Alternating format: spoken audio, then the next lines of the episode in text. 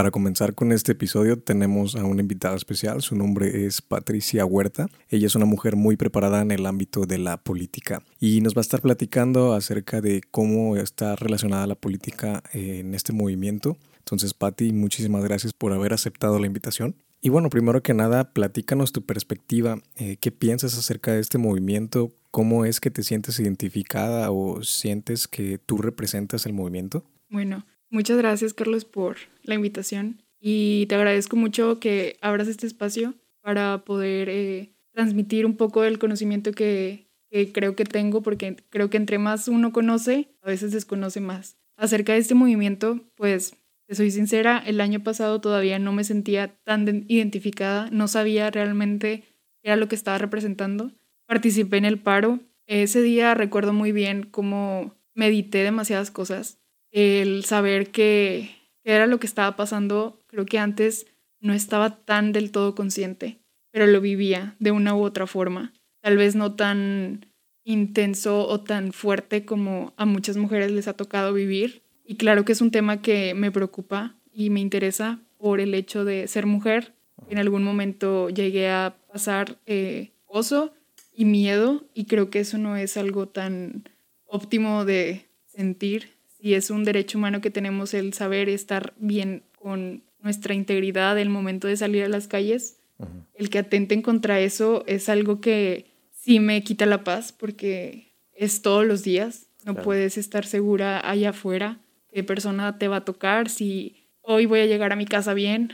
Ahora, pues con el tema de la pandemia, pues no es algo que lo esté viviendo, pero sin embargo me afecta. El ver documentales, el ver las noticias y saber que más mujeres están muriendo a manos de una persona, de su novio, de su pareja familiar, X o Y razón, no es justificación para acabar con la vida de esas personas y pues me llama mucho la atención porque claro que entra el tema de la política, claro que entra el tema del gobierno, porque se supone que es el ente o el ser que nos debe de garantizar la seguridad, ¿no?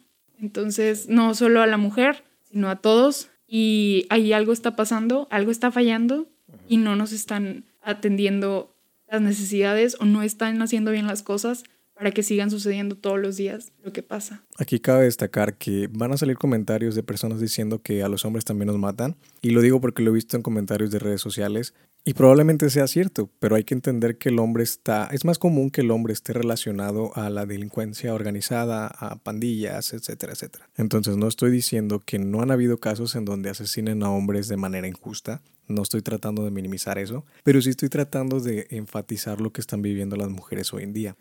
Entonces, Patti, no sé si tengas que agregar algo más acerca de esto. ¿Cómo entra la política? ¿Cómo entran las leyes? ¿Qué están buscando ustedes como mujeres con esto? Pues acerca de lo que mencionas, sí, he llegado a escuchar muchos comentarios, demasiados comentarios, que a los hombres también los matan, que hay más tasa de homicidios, porque así se llaman, homicidios o asesinatos de los hombres, pero en este caso pues hay que destacar el punto tan importante que para que sea un feminicidio tiene que suceder siete instancias que vienen en el Código Penal. Y pues una de esas, entre tantas que en verdad me pusiera a describir tal cual, pues es todo lo que ves en las teles, en las noticias, de si tuvo una relación familiar o interpersonal, si hubo abuso psicológico, físico, verbal, que si hubo abuso sexual o abuso eh, como quiera físico, eh, psicológico.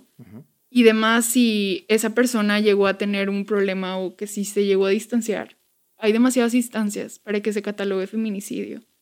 Y lo que llama la atención es que pues acá es el género contrario el que asesina al otro. No es entre los mismos. Los hombres se matan entre ellos y si hay un índice menor que la mujer, pues mata al hombre. Porque pues no hay que olvidar también las mujeres que están ahorita en la cárcel.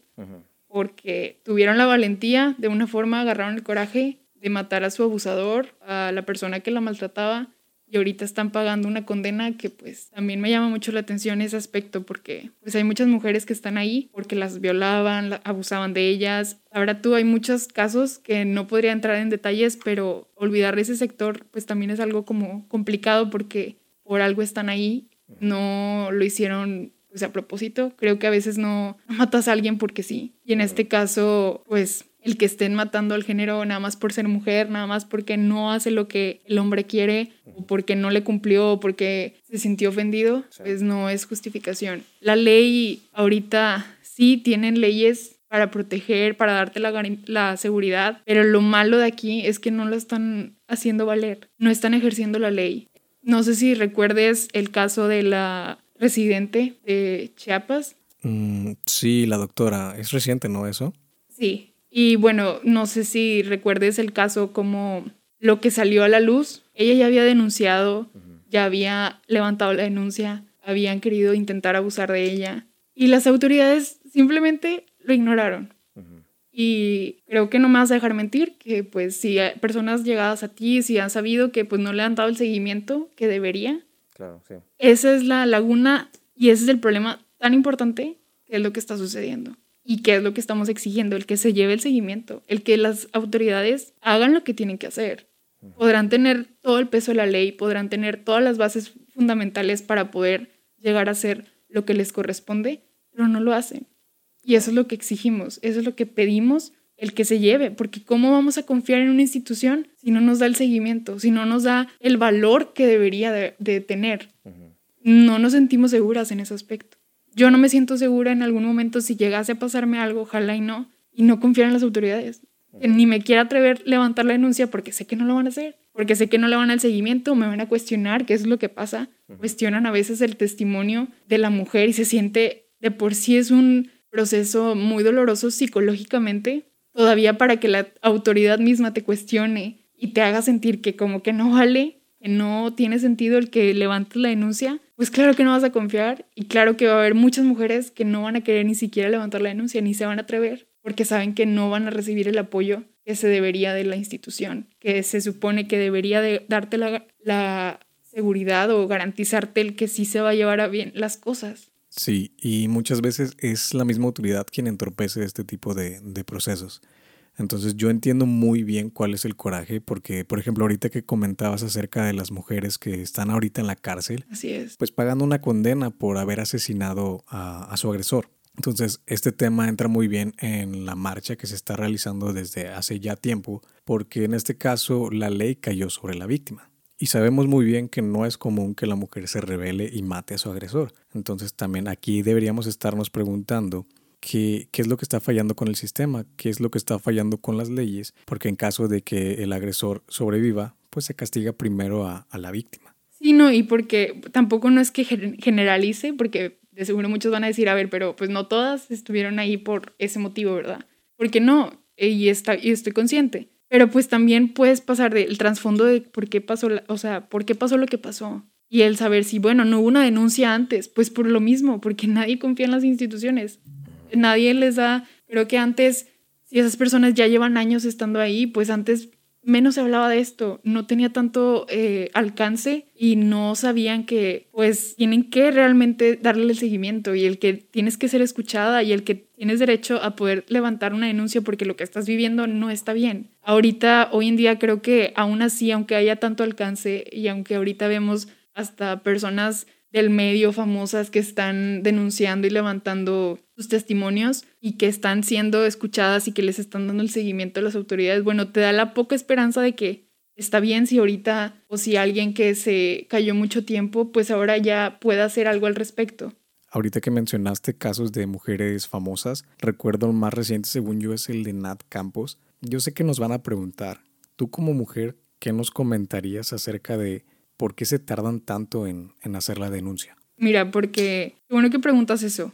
lo, o sea, te lo comento, nunca he, gracias a Dios, afortunadamente, lástima decir eso, lástima el que no todas las mujeres puedan decirlo, pero no he pasado por algo así. Pero lo más cercano es el, acoso que te mencionaba y, y, realmente te, te quedas en shock. En el video lo comenta y el sentimiento que me transmitía de la impotencia y todo el coraje que ella sentía, no sabes qué hacer en esos momentos. Hacen ver como esa persona pues realmente que no hizo nada o que si las personas que llegaron a saber la trataban como si nada, a veces te bloquea, te pone en duda de lo que si hizo está bien, está mal, el por qué si ella lo está exagerando y hasta ella lo comentó que muchos amigos la hacían ver o ella se sentía como, en verdad estoy exagerando en lo que en lo que siento, el porque ella no se sentía bien estando cerca de él. Y hay veces que te toma muchísimo tiempo, demasiado. Me imagino yo que obviamente todo lo que piensas y sobrepiensas y la ansiedad que te da el tener miedo y ahora sumándole a que las autoridades tal vez no hagan lo que corresponde y que les toca por hacer, pues claro que te detiene el saber cómo, porque estás creciendo en, un, en una idea, en un sistema que según esto, pues lo que hiciste o lo que te pasó, pues en algún momento hasta te lo hacen ver como te lo buscaste o por qué tomaste, por qué tomaste. Y eso no está bien, o sea, no es algo que, como ella lo menciona, o sea, entonces si no puedo tomar con mis amigos, ¿con quién sí? Claro. Si no me puedo sentir bien con ellos, y aunque sean también amigas, o sea, si estaban sus amigos porque estaba ahí él, ¿con quién sí? O sea, no te da el derecho a hacerte ese tipo de cosas. Y el que le tome el tiempo, pues es que a cada persona le va a tomar el, el tiempo que, necesite. Muchos tal vez de inmediato lo hagan, como el caso de la residente que te comentaba. Ella luego, luego fue a hacer la denuncia y aún así no fue escuchada. Y dices, ¿qué te da la diferencia si ella actuó de volada y aún así no fue escuchada y lamentablemente pues pasó lo que pasó? Entonces depende de cada persona. Eh, si recibe terapia, eso es algo que obviamente es un trauma que te tienes que poder sacar y pues te va a tomar el tiempo que ya depende de cómo es y cómo va su situación. Pero si no, creo que el tiempo, el que sí se tardó mucho o no, pues no depende, porque si pasó y a ella todavía le está atormentando, pues no es justo el que se quede impune o sin hacer nada, ¿verdad? Sí, así es. Y aparte, no creo que haya un tiempo establecido para eso. Entonces, las personas que pasan por eso, sobre todo las mujeres, bueno, no, no solo las mujeres, también los hombres pueden sufrir de eso, pues cada quien necesita su tiempo para procesar lo que, lo que pasó. Entonces, es por eso que a veces se tardan mucho en hacer la denuncia o simplemente pues no la hacen. No, y entender por qué el que no estaba, o sea, no está, no está mal estar mal. O sea, como muchas lo comentaban y veía amigas que decían, y ahora hace días que fue el Día de la Mujer, eh, externaban lo, que, lo que vivieron. ¿Y por qué hasta ahorita? Porque hasta ahorita se sienten con la seguridad, el, el, el ejercicio de sororidad que estamos haciendo las mujeres. Es impresionante el que ya te sientes tranquila y pues también que sepan sus amigos, porque lo hicieron por a través de redes sociales, el que se den cuenta que pues, realmente muchas, aunque no se lo imaginan, hemos pasado por algo, aunque sea pequeño, acerca de lo que están pues luchando y pidiendo todas las demás que han hecho las marchas y que admito no he ido y me gustaría ir, pero no quite el hecho de que estoy con ellas y que entiendo obviamente el coraje y la desesperación de buscar una respuesta por parte del gobierno, que no, ni siquiera deberíamos estar pidiendo esto ni siquiera deberíamos estar pidiendo que las instituciones hagan bien su trabajo, porque se supone que eso ya está por la ley establecido. Y hasta hace poco estaba haciendo una tarea de derechos humanos y pues me sorprende porque muchas instituciones donde México forma parte, el país ahorita con esto tan, tan fuerte que es el feminismo, de las marchas, le exigiendo justicia, pues ahí está mal, porque ¿cómo es México parte de varias instituciones que se supone que promueven, protegen los derechos humanos Sí, ahorita lo que pasa, 11 feminicidios en un día. Exacto. Cada día, entonces... Y eso solo aquí en México. Exacto. No sabemos de algún otro país. Pero algo muy importante que comentaste ahorita, también hubo un comentario que estuvo rondando mucho en redes sociales, sobre todo el 8 de marzo, que por ejemplo a mí me tocó ver que amigas muy cercanas a mí subieran sus testimonios, que subieran los testimonios de las mujeres cercanas a ellas, pues obviamente genera un impacto, o bueno, generó un impacto grande en mí y hay gente como yo que trata de empatizar con este movimiento, pero así como hay gente que empatiza, también hay gente que trata de entorpecer. Y este comentario del que estoy hablando es el famoso de Ahora resulta que a todas las acosan y a todas las abusan. Pues realmente ese es el problema. Todas las mujeres, 100% de ellas, tienen al menos una historia de acoso o de abuso. Y claramente eso es lo que no ven. Exacto. Entonces la gente no es por minimizarlo, pero no se quieren dar cuenta de qué tan grande es el problema. Y es por eso que este tipo de movimientos ha tomado mucha fuerza últimamente. Y la diferencia está en que a lo mejor se preguntan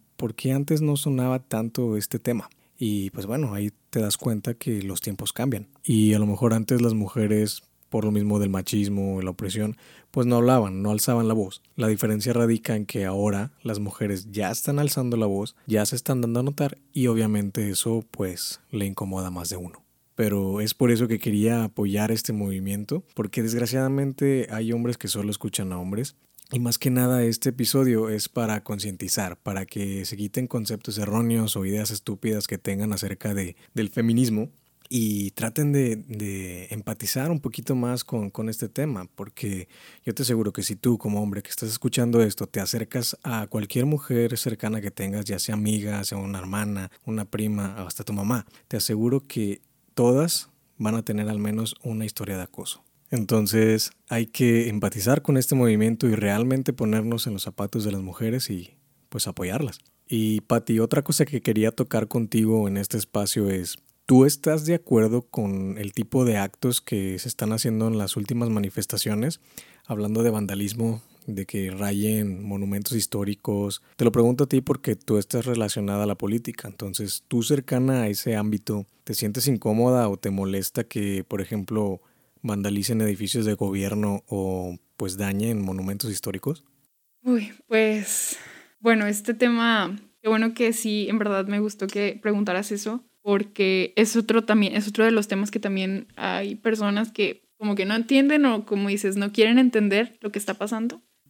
Y se van a lo que dicen de, ¿por qué? Eso no es las formas, esas no son las maneras, esas no son las maneras de pedir que te escuchen. Y, y pues creo que, en verdad, a mi punto de vista, creo que ya se hizo de todo. Creo que ya se hizo las manifestaciones pacíficas, ya se hicieron eh, a través de redes sociales el, el exigir o el pedir, ya se hizo, bueno, la chava que más me acuerdo que cerca de mi facultad, en la Facultad de Artes Visuales, la chava que grabaron bailando y se burlaron de ella.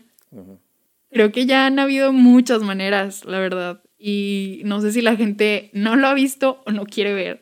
Y pues el que yo sé, no es justificación, eh, entendería, porque muchos se van con el, el tema de, no, pero es que si fuera un comercio mío, si fuera un negocio mío, porque pues rayan y rompen vidrios de varios locales que estaban cerca de la manifestación. Pues de una u otra forma, es una manera em, directa o indirectamente el pedirle al gobierno, el que el gobierno ya se canse de decir, oye, me estás haciendo destrozos cada marcha.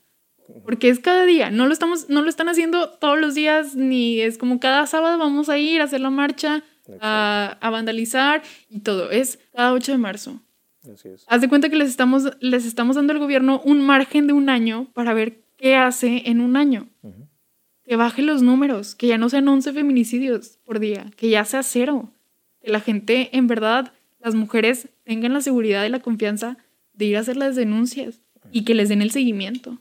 Así es. Investigaba que en el país de República Dominicana tenían la tasa de feminicidios alta en 2014.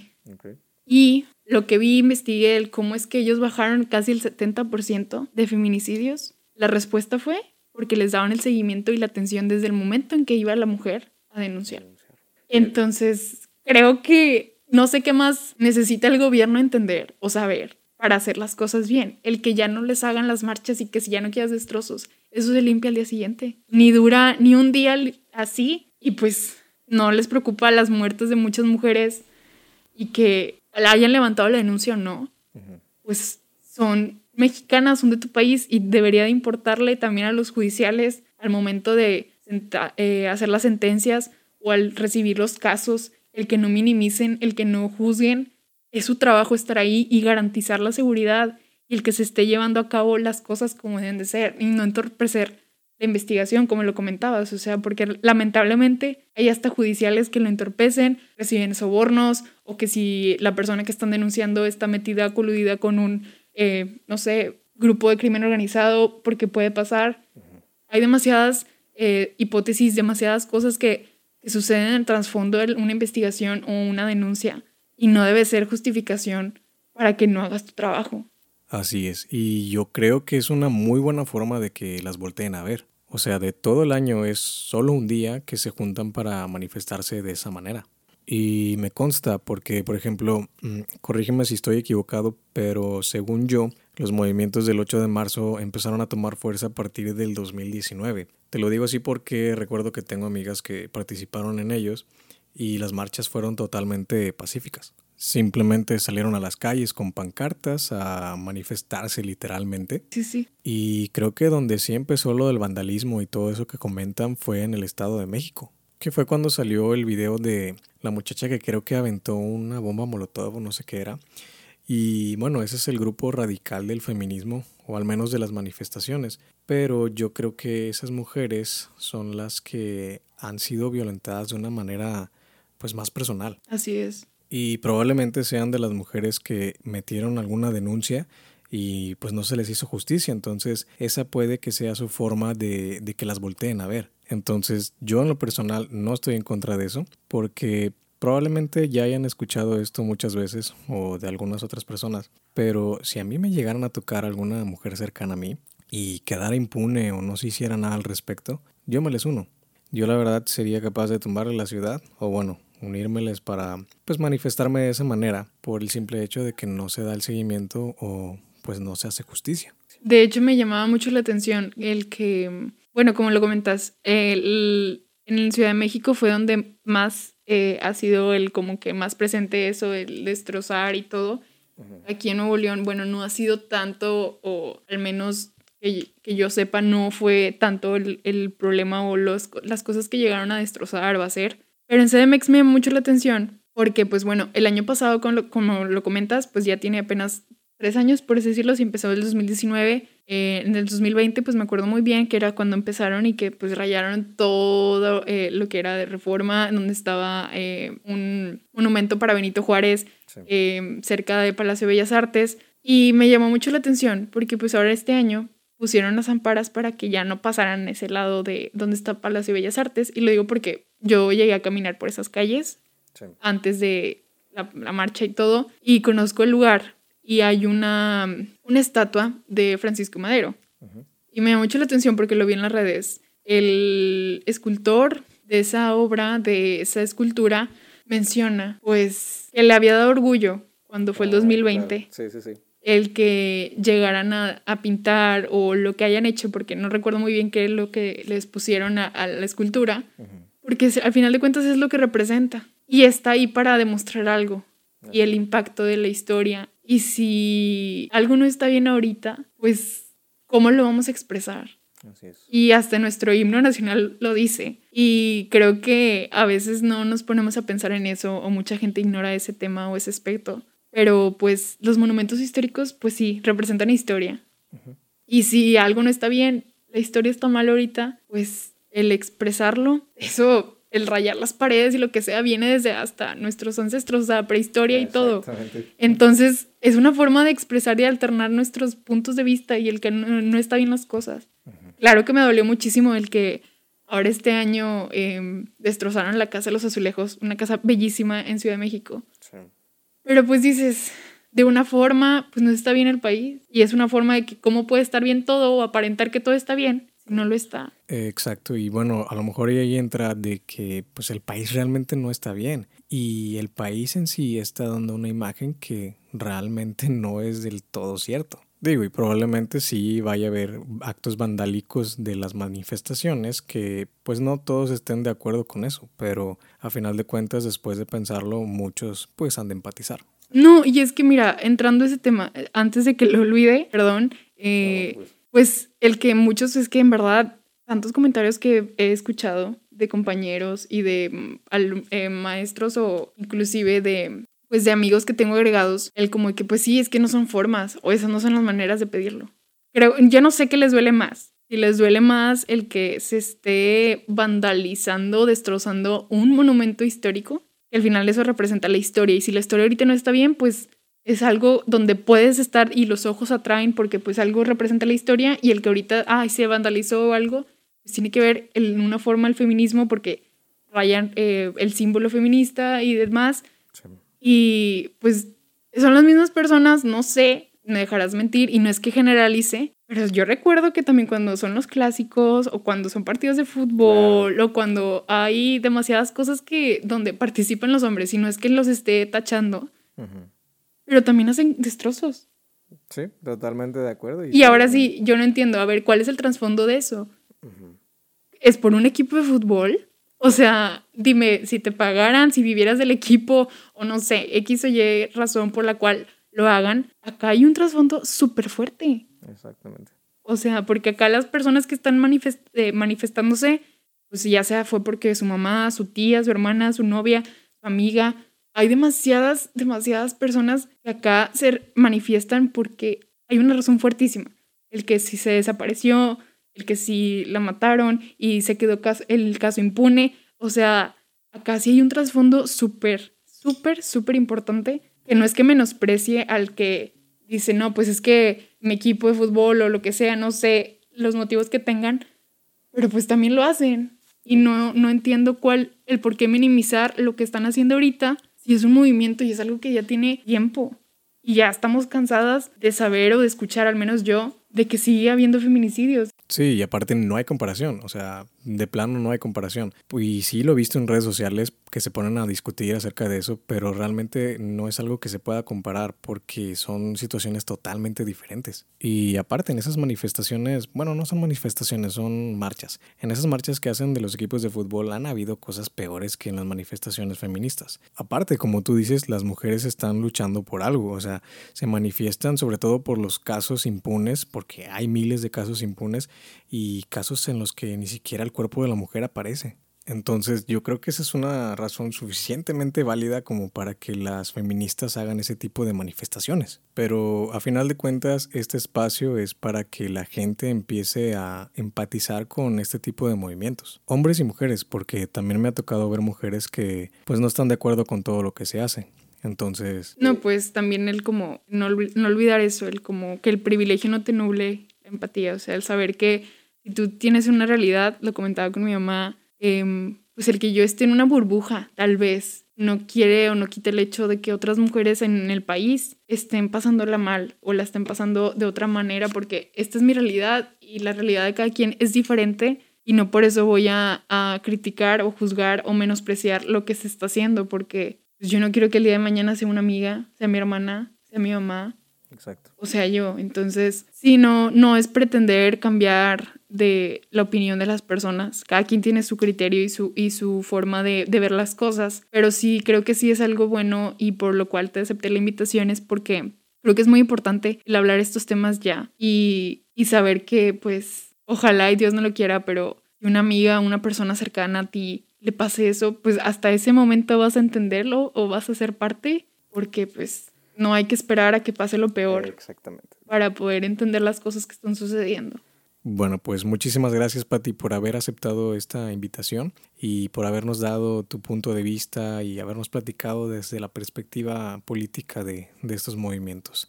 Eh, no sé si tengas algo más que agregar. Pues muchas gracias, Carlos, por, por invitarme, por eh, darme este espacio.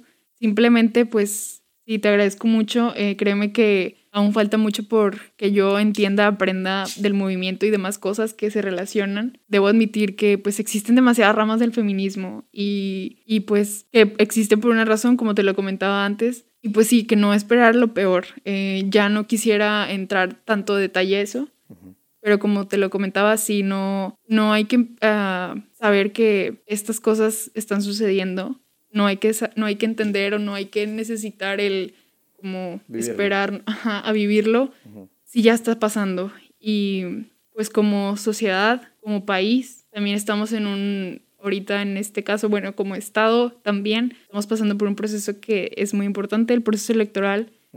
Y creo que eso lo tomo y lo agrego por el hecho de pues saber que también nos van a, a garantizar o que nos van a prometer pues también, hablando no solo del país, también pues nos debe preocupar la situación del Estado. Así es. es un problema muy, muy difícil, muy complejo y todo radica en la educación. Y pues solo recordarles que, bueno, espero que las personas que estén escuchando esto, si son de nuestra edad, nuestro rango de edad un poco mayores o menores, la edad que sea, que entiendan y que sepan que pues somos la generación que tenemos que cambiar muchas cosas. Exactamente. Que lamentablemente nuestras generaciones pasadas, nuestros papás, nuestros abuelos tenían muy, muy este, normalizadas, pues que no están bien. Entonces, creo que nos cuesta y tenemos un trabajo muy, muy importante que hacer y sé que falta mucho, pero pues nunca es tarde para empezar. Exacto. Y una de esas cosas es que, bueno, ya lo estamos viendo, el que la mujer ya no se debe quedar callada, ella tiene la voz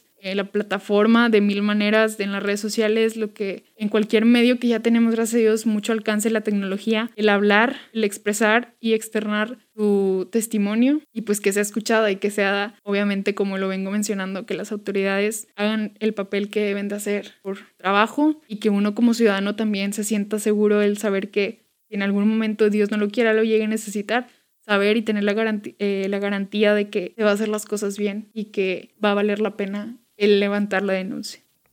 Bueno, lo que acaban de escuchar es una perspectiva un poquito más profesional acerca del el movimiento del 8 de marzo, del Día de la Mujer. Y ahora vamos a pasar con una invitada que nos va a platicar acerca de lo que viven las mujeres día a día, desde un punto de vista un poquito pues más común. Amiga, muchísimas gracias por haber aceptado la invitación para participar en esto y pues cuéntanos. Lara, muchísimas gracias a ti. Créeme que es un gustazo estar aquí contigo, enfatizando un poquito más sobre el tema que hay que agradecer que este, este mes ha revolucionado por completo y nos ha ayudado muchísimo a impulsar este cambio que esperemos que en realidad se pueda hacer un cambio muchísimo más grande de lo que, de lo que se espera. Este, y bueno, pues comencemos entonces con, con esto. Sí, bueno, ahora que lo mencionas, pues este movimiento ha estado tomando mucha fuerza durante estos últimos tres años, como lo comentaba con la participante anterior, con Patti. Eh, entonces, platícanos, ¿cómo es que tú te sientes identificada con este movimiento o si de alguna manera tú sientes que representas el movimiento? Mira, creo yo que el movimiento hasta las que no están de acuerdo, digo, tal vez me voy a escuchar muy mal diciéndolo, pero creo yo que, que hasta con las personas que no están de acuerdo nos representa como, como mujeres eh, y es algo que tenemos que agradecer como revolución, eh, porque al fin de cuentas es un cambio que se tenía que dar, teníamos que avanzar, este, y pues Creo yo que es súper importante estar abiertos a que este tipo de cosas iban a pasar. En algún momento las mujeres teníamos que agarrar fuerza más de la que ya se tiene y, y, pues llegar a, a, esta, a este tipo de manifestaciones que tal vez este, en su caso podrían ser muy agresivas. Digo, se me hace más agresiva una violación, pero, pero ya era momento de levantar la voz, de levantar la mano, de, de unirnos y y tomar esta fuerza y, levantarnos por completo, ¿no? Este, creo yo que el machismo se ha visto por muchísimo tiempo y es obvio que ahora que, que llega todo este movimiento, pues perjudique a la sociedad porque ya estamos como muy acostumbrados lamentablemente a, a este tipo de acciones. Este, pero pues no sé, ataca por todos, lados, por todos lados, laboralmente, en la escuela, en la calle, y, y muy lamentable, pero pues a muchas mujeres hasta dentro de sus casas. Y es muy fastidioso, me voy a, voy a sonar muy mal, pero es muy fastidioso este, que se te acose o se te juzgue de decir, pues es que cómo estás vestida o es que el cuerpo que tienes, pues sí, pero es totalmente injusto que, que llegar a este tipo de conclusión, ¿no? Este, definitivamente, al menos a mí personal, me empodera mucho el arreglarme, el, poder, usar tacones, el... Me encanta, me encanta, me encanta, me encanta. O sea, no, no, no... Ya, ya es parte de mí. Y, y poder salir y decir, me gusto. Este, Pero así como, como el, el, poder que te da la ropa, pues también te lo quita. O sea, porque sabes que sales a la calle y sabes que te van a mirar, sabes que te van a acosar, sabes que te va a llover. Simplemente las miradas. No es necesario que, se acerque un hombre y te diga algo tal cual, pero creo yo que con la mirada, ya con eso ya es un acoso. Tal vez muchos podrían decir, pues es que la mirada es, es normal, es común, es del ser humano. Pero ya cuando la mirada tiene otro fin es cuando ya te llega a intimidar. Sí, claro, y es como por ejemplo lo que hablábamos en el primer episodio que probablemente estaba dirigido a algo más humorístico. Sí, no, y me encantó, por cierto. Gracias.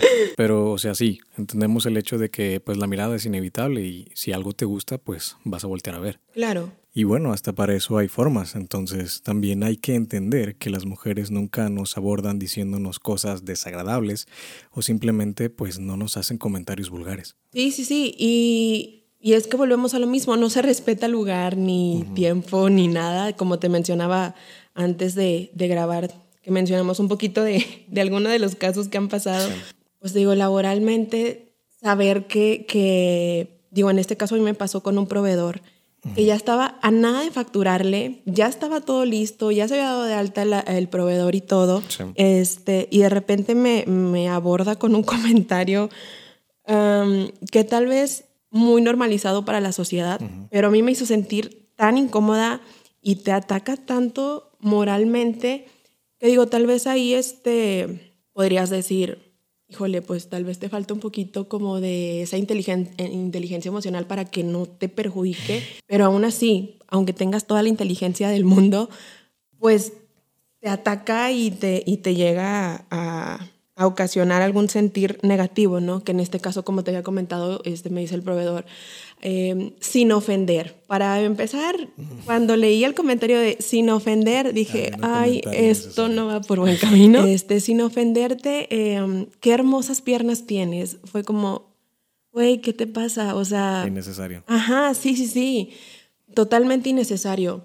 Em, en este caso, la empresa como que es un poco familiar la de ellos. Entonces, pues yo, yo ya he tenido la oportunidad de hablar con la esposa, con él, o sea, como que dices tú, no, y aunque no estés casado, o sea, estamos de acuerdo que es un comentario, pues que lo podríamos ver como que... No es profesional, o sea... No, no, no, eh, no, cero, cero, ajá, sí, por completo. tipo de comentarios. Entonces, rematando, este, le dije, oye, pues con el mismo respeto que me dices tu comentario, te pido por favor que no estés haciendo esto, o sea, me llega a ser incómodo tu comentario. Y todavía se enojó y me dijo, ¿sabes qué? No me factures nada. No quiero tener trato con, tu empresa, este, ahí la vamos a dejar. Entonces dije, perfecto, prefiero perder una factura a, perder, pues a perder la dignidad. Este, pero... Quémalos. Nada, no te creas. Mira, pues mira, de perdido podemos decir de, de qué ciudad son. No, no es cierto, pero este, sí, sí es muy molesto el que este tipo de comentarios estén como muy fuera de lo, perdón, más bien que estén muy normalizados. A decir, pues es que solamente te, está halagando. Pues no, no es un halago, o sea, ya, ya me estás intimidando, ya es así como innecesario que me estés diciendo. O ponle tú que sí lo estaba haciendo como un halago y no era tanto como para incomodar, pero pues estás de acuerdo que no era el momento indicado. Sí, no, no, no, no, no, no, o sea, volvemos a lo mismo, fue totalmente fuera de lo laboral, no era necesario el comentario. Pero bueno. Y desgraciadamente también lo platicábamos, pues para las mujeres que les toca trabajar en ambientes laborales donde hay muchos hombres, pues se presta más, ¿no? O sea, es un poco más común que vivan este tipo de situaciones. Sí, sí, total. Como te había comentado, estoy en una semana de cambiarme de trabajo, bendito Dios. Y la persona, eh, mi jefe con el que estoy ahorita, digo, pues todos son ingenieros. Entonces, ven a una mujer y se les alborota la hormona. Sí. Este, y, y con, con, esa persona ya había tenido como mucho, mucha incomodidad, que cada vez que llega a la oficina de perdido, me, me tiene que como tocar el brazo o algo. Mm, Entonces, pues sí, lógicamente tú como mujer pintas tu línea y te quitas o es un, oye, espérate, pero les vale, o sea, literalmente les vale madre y es un, al día siguiente no pasa nada, vuelvo a hacerlo. Como que hay la típica palmadita en la espalda, pero pues ya empiezas a sentir la palmadita como que más abajo y te da mucho coraje. Entonces lo puedes hablar, lo puedes decir y, qué valiente la mujer que lo hace, pero siempre hay alguien más que está generando ese tipo de, acciones tan incómodas y tan poco profesionales. Entonces, bueno, este mismo ingeniero este, le comenté de que pues me iba a tener que salir a trabajar. Llegó a hacer un comentario, yo no estaba presente, pero bueno, por chismes todo, todo se da. Este, el güey, muy quitado de la pena, dijo que pues yo no iba a durar en el siguiente trabajo porque seguía siendo un ambiente laboral de puros ingenieros. Entonces fue así como que, hay X, o sea, que se vaya. Al cabo, como que ya ni iba a durar, pues es ambiente de hombres. Cuando a mí me dijeron eso, fue en serio una patada, porque dije, entonces, ¿qué? ¿Se pierde el valor por tu sexo o, o, a qué es a lo que estamos llegando, ¿no? Como para poder decir que una mujer no va a durar en su trabajo por ser mujer o por ser un ambiente para hombres. Claro, y sí, digo, aquí entra mucho el tema del machismo y lo que están luchando las feministas pues para erradicarlo, sobre todo por la equidad de género, pero creo que este tema es muy extenso, que a lo mejor no lo vamos a poder tocar a fondo porque al menos nosotros no tenemos los suficientes argumentos como para debatir ante esto. Involucra muchas cosas. Ajá. Este, creo yo que es, es más allá de, de lo del maltrato físico, del maltrato psicológico. Hay un millón de maneras en las que podemos aterrizar este tema y no vamos a acabar pero bueno. Sí, y bueno, ahorita que estamos entre amigos, vamos a decirlo de una manera obviamente sin afán de ofender, pues estoy platicando con una mujer común y corriente, como cualquiera que te puedes topar algún día. Cuéntame, ¿a ti te ha tocado vivir alguna situación de acoso o abuso con alguna persona cercana a ti? Fíjate que hace no mucho, estoy hablando de, sí, de hace qué será, unos dos meses, perdí una amistad de años, una amistad hombre, por exactamente este mismo tema, machismo. Eh, yo lo consideraba mi mejor amigo y, se va a escuchar muy sentimental, pero, pero así era, yo lo consideraba mi mejor amigo, le confié mi vida entera. Y esta persona le presenté a mi, a mi actual pareja, fuimos a un restaurante y íbamos en plan amigos, íbamos todos. Entonces mi amigo se dio cuenta que, que, que la cuenta la pagamos entre mi novio y yo, al menos lo que habíamos consumido nosotros. Okay.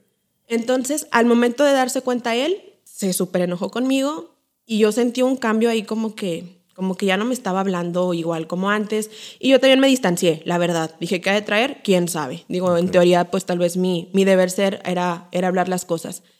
Ya después, intentando hablar con él, me dice, ¿sabes qué? Mientras tú andes con ese cabrón, olvídate de mi amistad. Y yo, ¿cómo por? O sea, ya te lo presenté, se llevaron bien, ¿qué es lo que pasa aquí? ¿Qué viste que yo no vi? Ajá. Y me dice, pues es que tú pagaste una parte de la cuenta. Y, y, eso qué tiene que ver, o sea, soy, soy totalmente responsable económicamente como para pagar la cuenta sin problemas, ¿no? Entonces me dice él, es que eso no es el deber ser de una mujer. O sea, el deber ser de una mujer es acompañar al hombre y listo. ¿Cuántos o sea, años tiene ese él paga la cuenta. La edad de nosotros. Tiene 25. Ajá. Sí, sí, sí. La madurez está cabrona. No, ¿cuál madurez? O sea, se quedó en los años 70, 60. Sí, menos. totalmente. Sí, sí, sí. Este, y, y hacía muchos comentarios así durante nuestra amistad. Andaba con X persona porque le conocí muchas novias por tanto, tanto tiempo que, que tuvimos de amistad.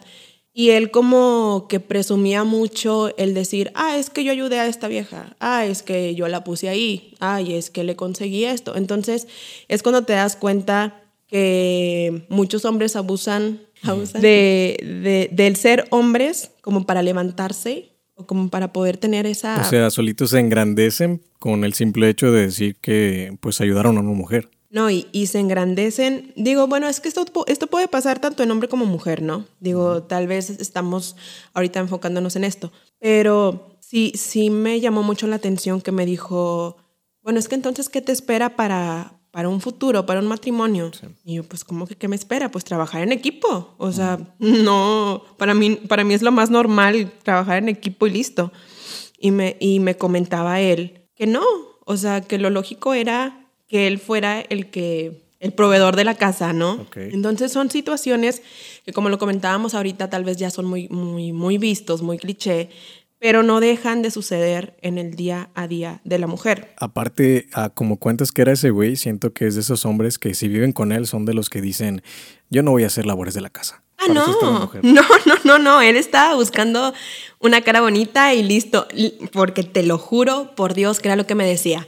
Yo lo que quiero es una vieja buenota para que me saque buenos hijos y, listo. Sí, sí, sí, en realidad, o sea, te lo juro que, que eran sus comentarios a veces salíamos todos y, me decía, mira, ella me gusta para mi esposa y yo, vato, ni la conoces. O sea, ¿cómo que para tu esposa? Para tu esposa, perdón. Y él me decía, claro, o sea, tiene buenos genes para hacerme buenos hijos. Ah, mira, qué chingón. Sí, sí, sí. Pensamiento machista 100%.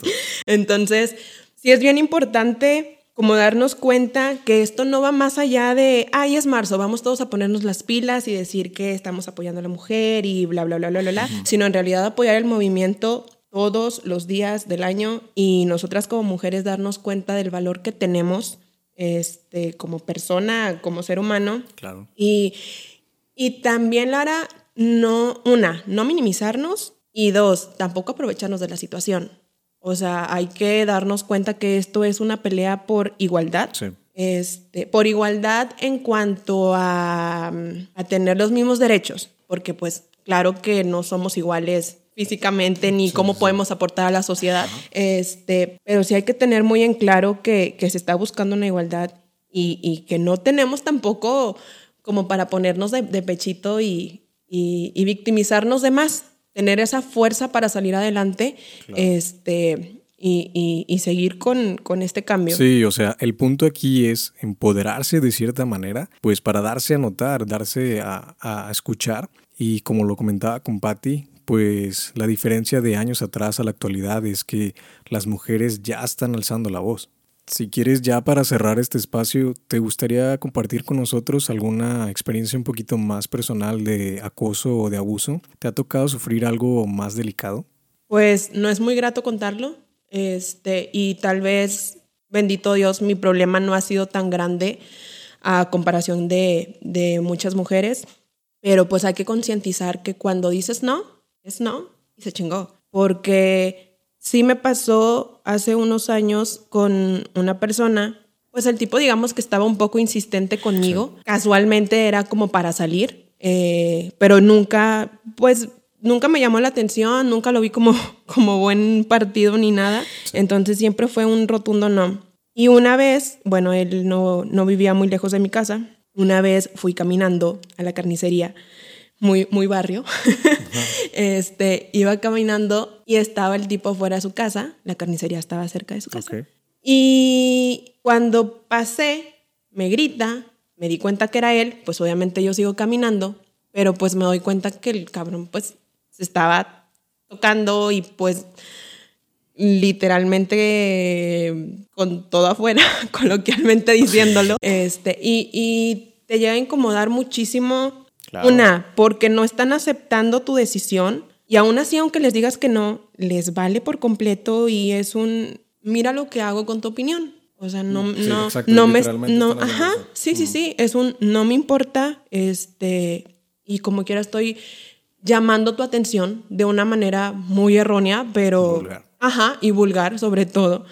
Y sabes después de eso, ¿cuántas veces fui a la carnicería sola? No, pues ya nunca. Jamás jamás, jamás, jamás. O sea, ya después se presentó que nos cambiamos de casa y todo, pero te genera ese miedo y esa inseguridad de ya no poder ni siquiera caminar tranquila y de decir, es que si salgo puede haber una persona como este cabrón que afortunadamente no se me acercó y lo hizo de lejos, pero aún así la intención de él estaba, o sea, de hacerme sentir incómoda, estaba al 100%.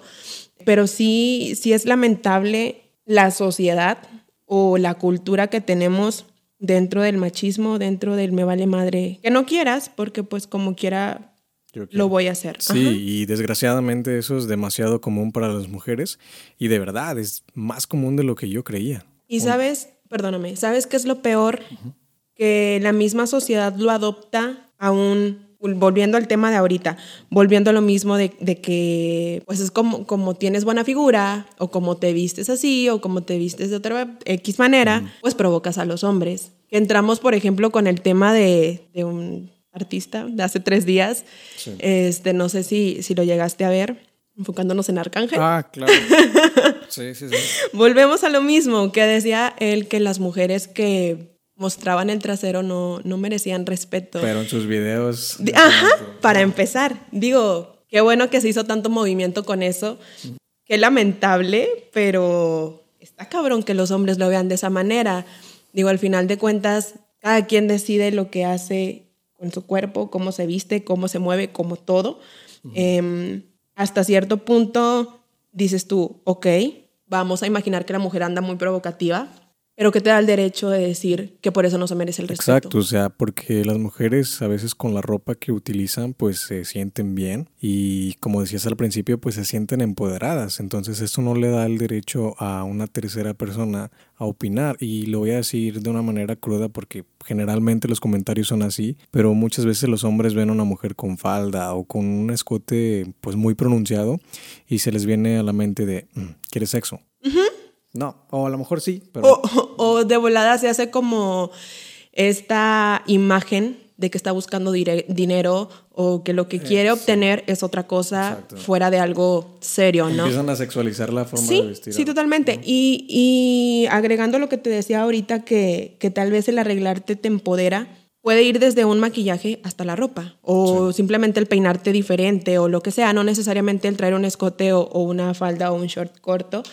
Pero Lara, también está bien cabrón que te bajen el autoestima que te subiste enfrente del espejo para arreglarte, para producirte lo que quieras y salir y, volvemos al mismo tema. O sea, te vuelven a ser chiquita, te vuelven a ver como objeto y, y, tal vez es algo muy burdo y tan casual y tan lo que quieras, tan, tan pequeñito, pero es día a día lo mismo, que llega a ser ya un problema.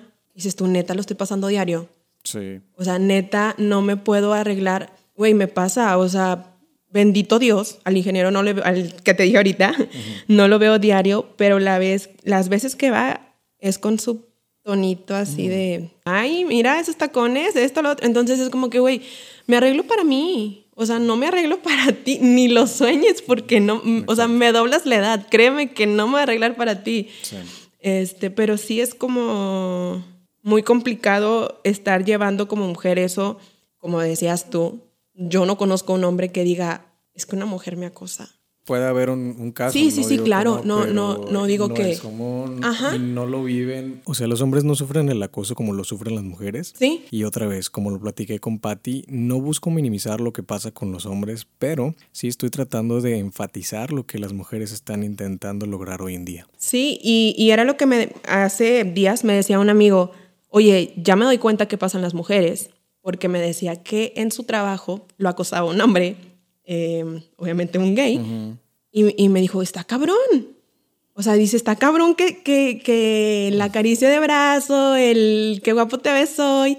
Dice, ya me puse a pensar realmente todo lo que pasan ustedes y puede ser algo, puede ser un comentario chiquitito, pero son diarios. Sí, te lo empieza a incomodar y todo.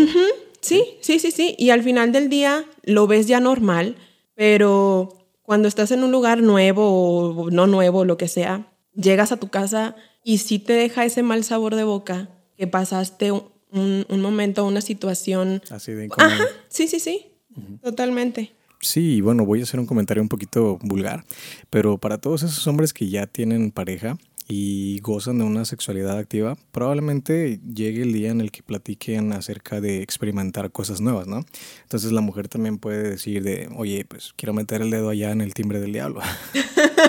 Entonces ahí los hombres pues van a empezar a valorar realmente pues lo que es el consentimiento, ¿no? Ahora sí van a entender que no es no. Sí, no, total, totalmente de acuerdo. Ahí sí, sí, sí, sí, porque se normaliza mucho que tú como mujer tienes que aguantar porque pues es tu pareja. y pues como decían las abuelas, mi hijita fue lo que te tocó pasar.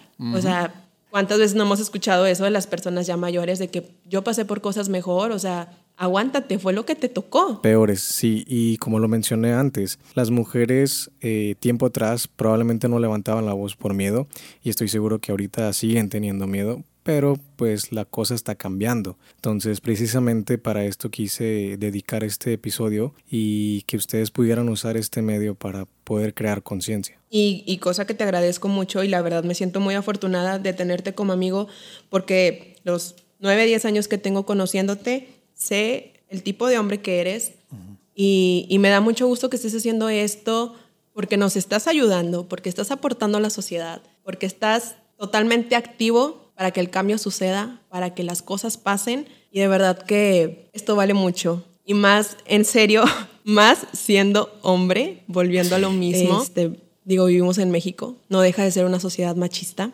Entonces créeme que está muy agradecido que estés haciendo este tipo de acciones. No, y de verdad esto lo hago de todo corazón, no tienen nada que agradecer. Y más que nada también lo hago porque me da una impotencia muy grande ver que las mujeres ahorita están luchando por algo y están exigiendo algo que ya debería ser por default. Sí, sí, sí, debe de estar totalmente generalizado y que se escondan tantos números en la tele es muy triste. Ahora el, el 8 de marzo tuvimos la fortuna de mostrar más números cercanos a la realidad. En realidad, ¿cuántas mujeres mueren diario simplemente por su pareja? O sea, sin irnos tan lejos de personas desconocidas, simplemente con tu pareja, con eso tienes. Así es. Bueno amiga, pues muchísimas gracias por haber participado en esto. De verdad espero que este episodio nos sirva para crear un poco más de conciencia ante la situación que están viviendo las mujeres hoy en día.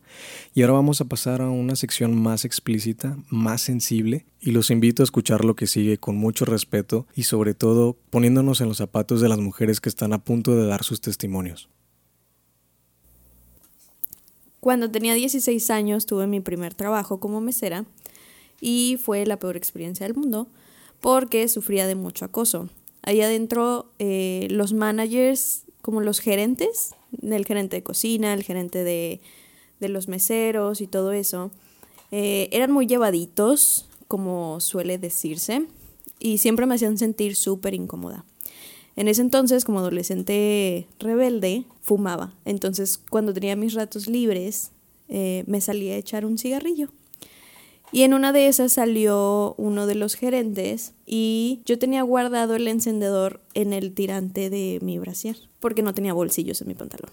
Entonces sale él también a fumar conmigo y me pide el encendedor y pues yo se lo doy. Y lo agarró, lo vio, lo olió y dijo, qué rico. Y me puso tan incómoda que hasta me dio miedo y apagué el cigarro y me metí. Después de eso ya no quise trabajar ahí y regresé nada más a dejar mi uniforme y traía un crop top y unos pantalones de cintura alta. Y cuando iba caminando hacia la oficina para dejar el uniforme, otro de los gerentes me habló al oído y me dijo, qué bonito se te ven esos pantalones, bebé. Y me sentí aún más incómoda y ya quería salir de ahí. Después de eso, el, el señor que me doblaba la edad que me pidió el encendedor, me estuvo acosando por redes sociales, yo creo que por un año, y me mandaba solicitudes de amistad todo el tiempo y lo bloqueaba y se hacía otros perfiles. Y me hablaba por videollamada todo el tiempo, o sea, y lo bloqueaba y volvía a hacer otro perfil y me volvía a hablar todos los días. Era un señor que estaba casado y tenía hijos. Bueno, todo empezó porque eh, mi mamá se trajo a su pareja a vivir aquí a la casa eh, esta persona nosotros ya la conocíamos desde hace mucho tiempo porque él es maestro de taekwondo y pues yo desde pequeña entreno, bueno, entrenaba taekwondo. Entonces, este, pues nada, él se viene a vivir aquí a la casa y pues es algo nuevo para nosotros porque pues, o sea, es como quien dice la primer pareja después de mi papá. Entonces, eh, yo ya siendo eh, mayor de edad, pues yo trataba como de alejarme un poquito porque él vino aquí a la casa a querer imponer sus reglas y que todos hiciéramos caso a lo que él dijera, ¿no? Entonces, este, pasa el tiempo y empieza a haber como un roce entre la, o sea, la tensión en el ambiente cuando yo estaba y cuando él estaba. Y no tanto como por mí, sino por él, porque él tensaba la situación. Este, no dejaba que yo tuviera amigos. Siempre que yo, o sea, quería salir, era como, dime dónde estás, con quién estás, quiero pruebas, quiero fotos. A veces hasta me marcaba para que yo le pasara el teléfono a, con quien estaba. Y eh, un día, pues él me dijo que yo le gustaba.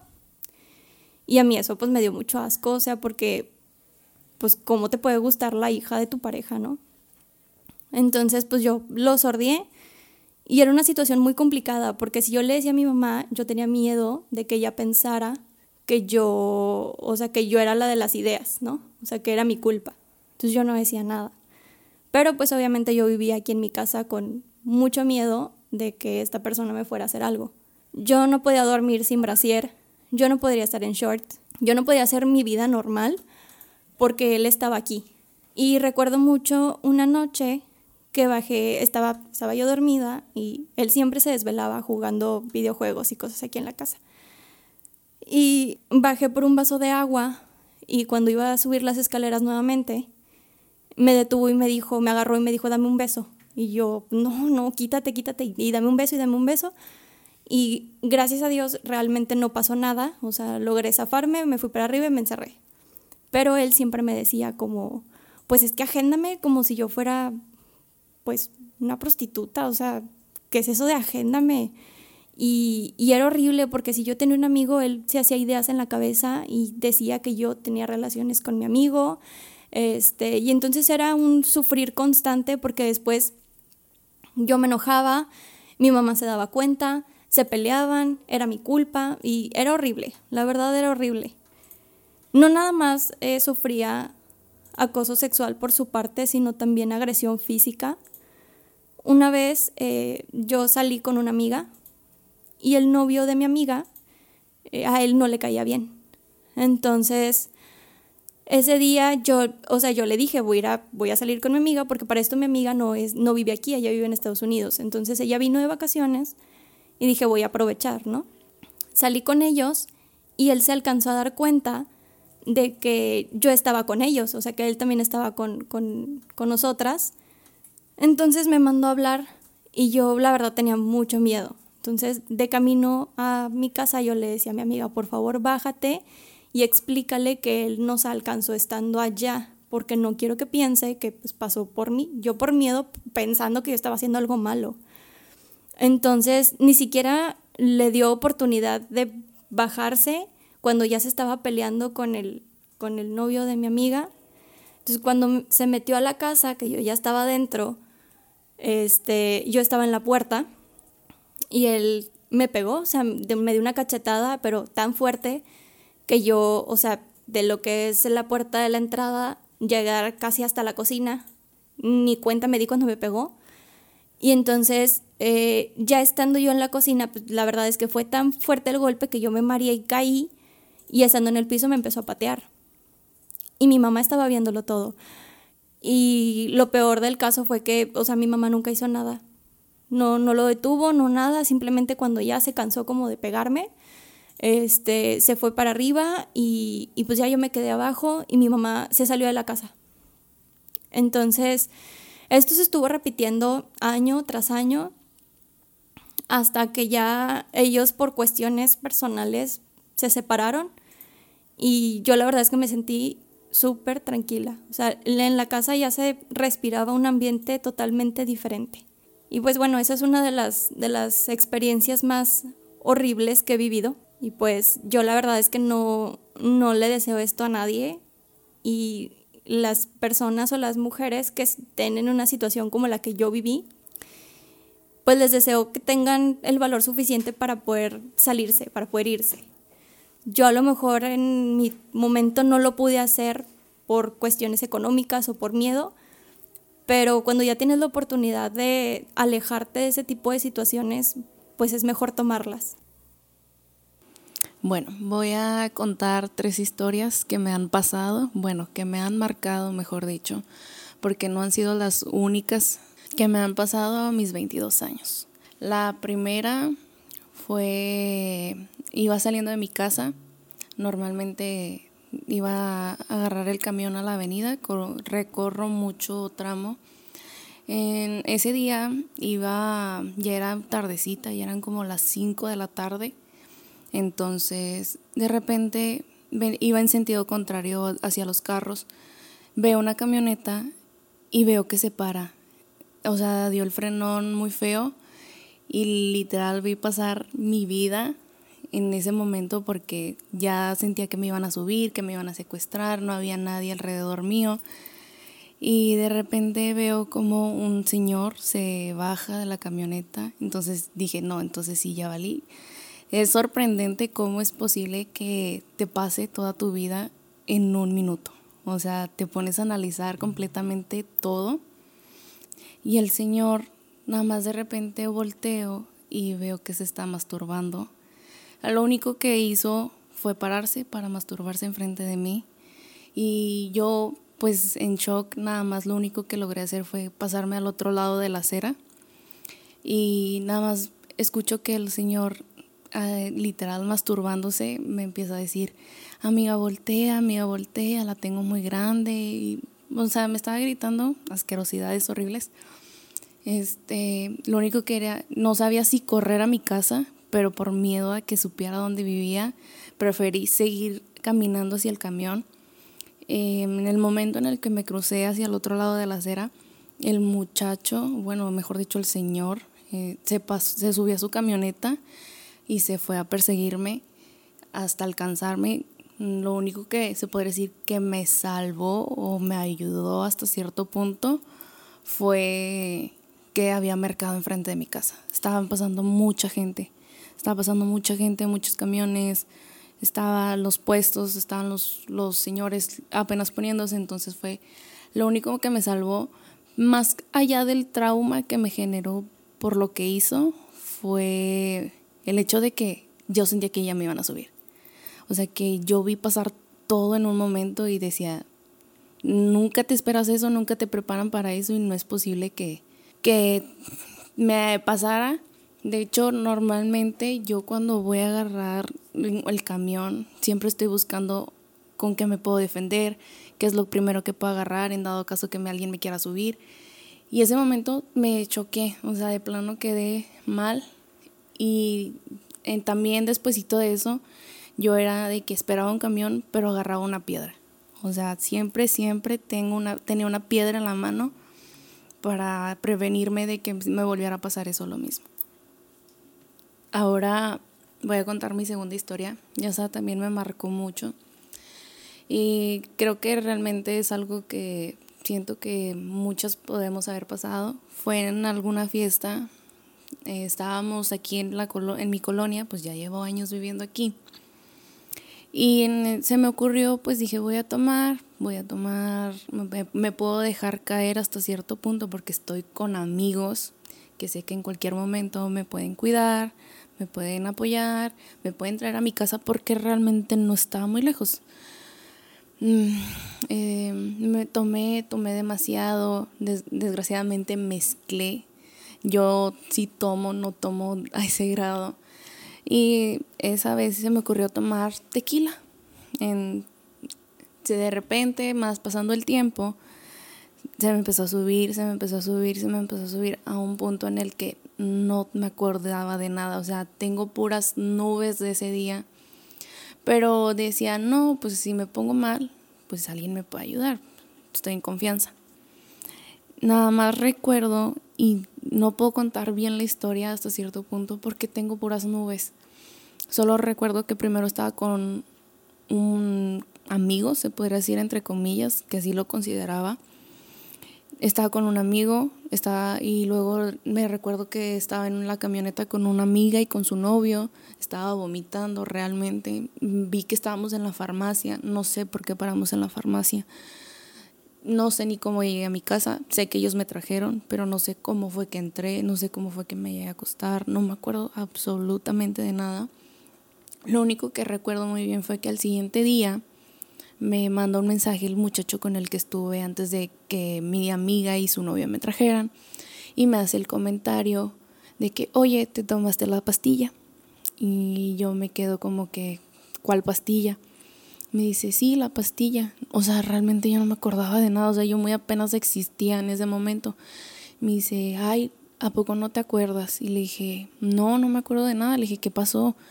Me dice, no, pues es que ya sabrás. No te tomaste la pastilla del siguiente.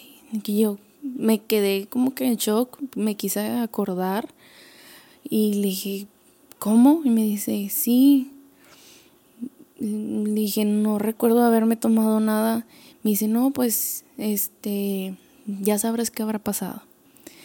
Y dije, no mames, qué cabrón, que de la persona que menos pensé o de las personas que más me iban a cuidar, me salieron con eso.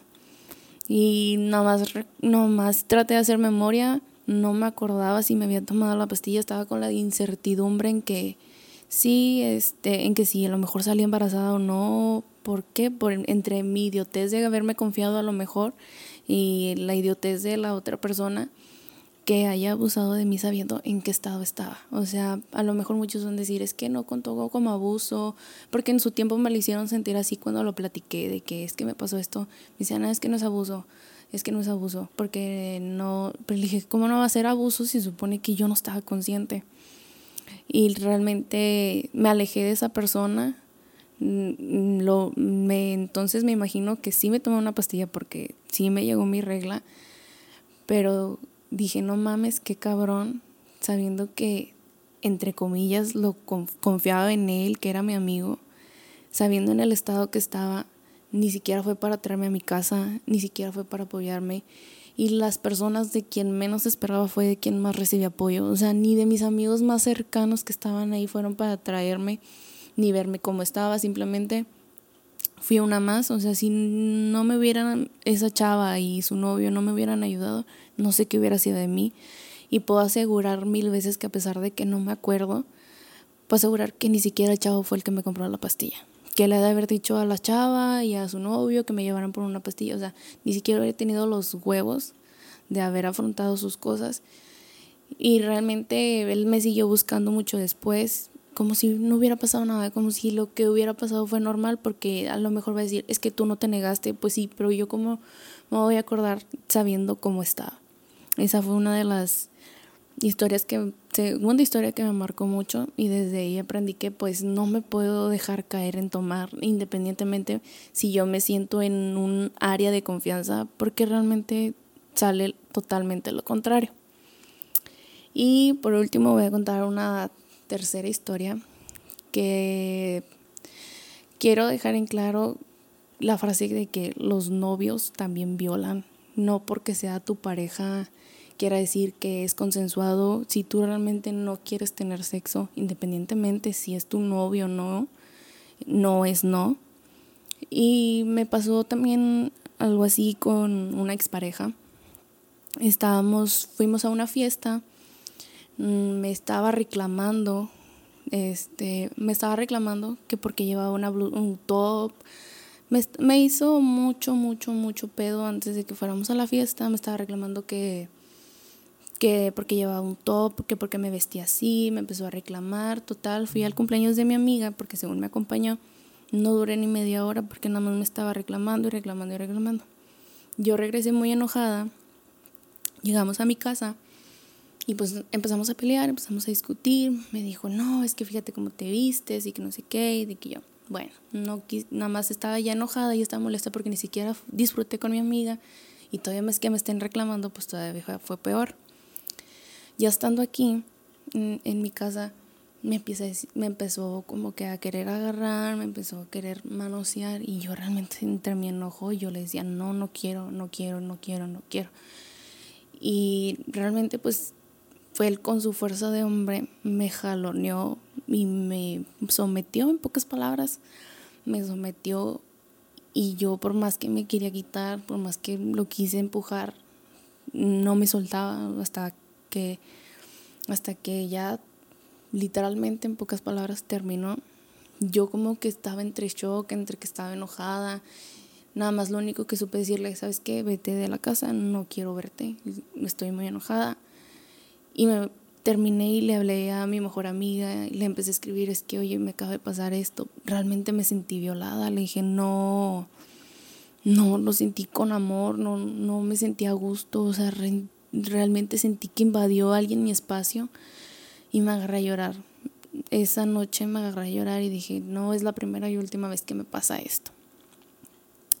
Y ahí llegó a pasar también una segunda ocasión que estábamos también en su casa y yo no quería, igual, habíamos tenido una pelea, yo no quería, e igual también me sometió, me sometió con una fuerza y por más que ahí sí luché muchísimo más que cuando estábamos aquí, me, por más que lo empujaba, por más que lo pateaba, por más que él me movía, me terminó sometiendo y ya me agarré a llorar. Y lo peor del caso es de que él me escuchaba llorar, me estaba escuchando llorar, mientras él me, estaba haciendo lo que se imaginarán, este, me escuchaba llorar, que estaba llorando, y es que estaba llorando, que le decía que no quería que parara. Él lo único que hizo fue cuando paró, fue cuando terminó. Exactamente, así, cuando terminó, yo entré lágrimas, entre mi impotencia, nada más cínicamente me va y me abraza y me dice, me pregunta, mejor dicho, te violé. Fue el coraje más grande que tuve y, dije, no puedo creer que si es realidad cuando te dicen, es que los novios también violan y que no les hagan creer que no pasa y que sepan que está mal, porque se supone que si estás con una pareja, si tienes un novio, es porque, bueno, dices, estoy en un lugar seguro, pero no, no, realmente no fue así. Yo en su momento pensé, no puedo creer que con la persona que, con la que me siento protegida, con la que siento que me va a defender, con la que puedo correr, es la misma persona que está, me está violando, que me está invadiendo mi espacio, que me está haciendo sentir mal, que me está sometiendo con fuerza, cuando realmente no es así. Se supone que es un apoyo, no para tenerles miedo. Entonces, que no se les haga raro o que no les digan que eso no y no por ser tu pareja quiere decir que no cuenta. Al contrario, siempre va a contar y siempre cuéntenlo, siempre busquen en quién apoyarse para que les digan qué hacer y si no, para desahogarse. Y estos solo son algunos de los miles de casos que existen de mujeres que sufren de acoso y de abuso todos los días. Hay que ayudar a las mujeres y sobre todo hay que parar de entorpecer sus intentos y sus movimientos para lograr que la sociedad de verdad las trate como merecen.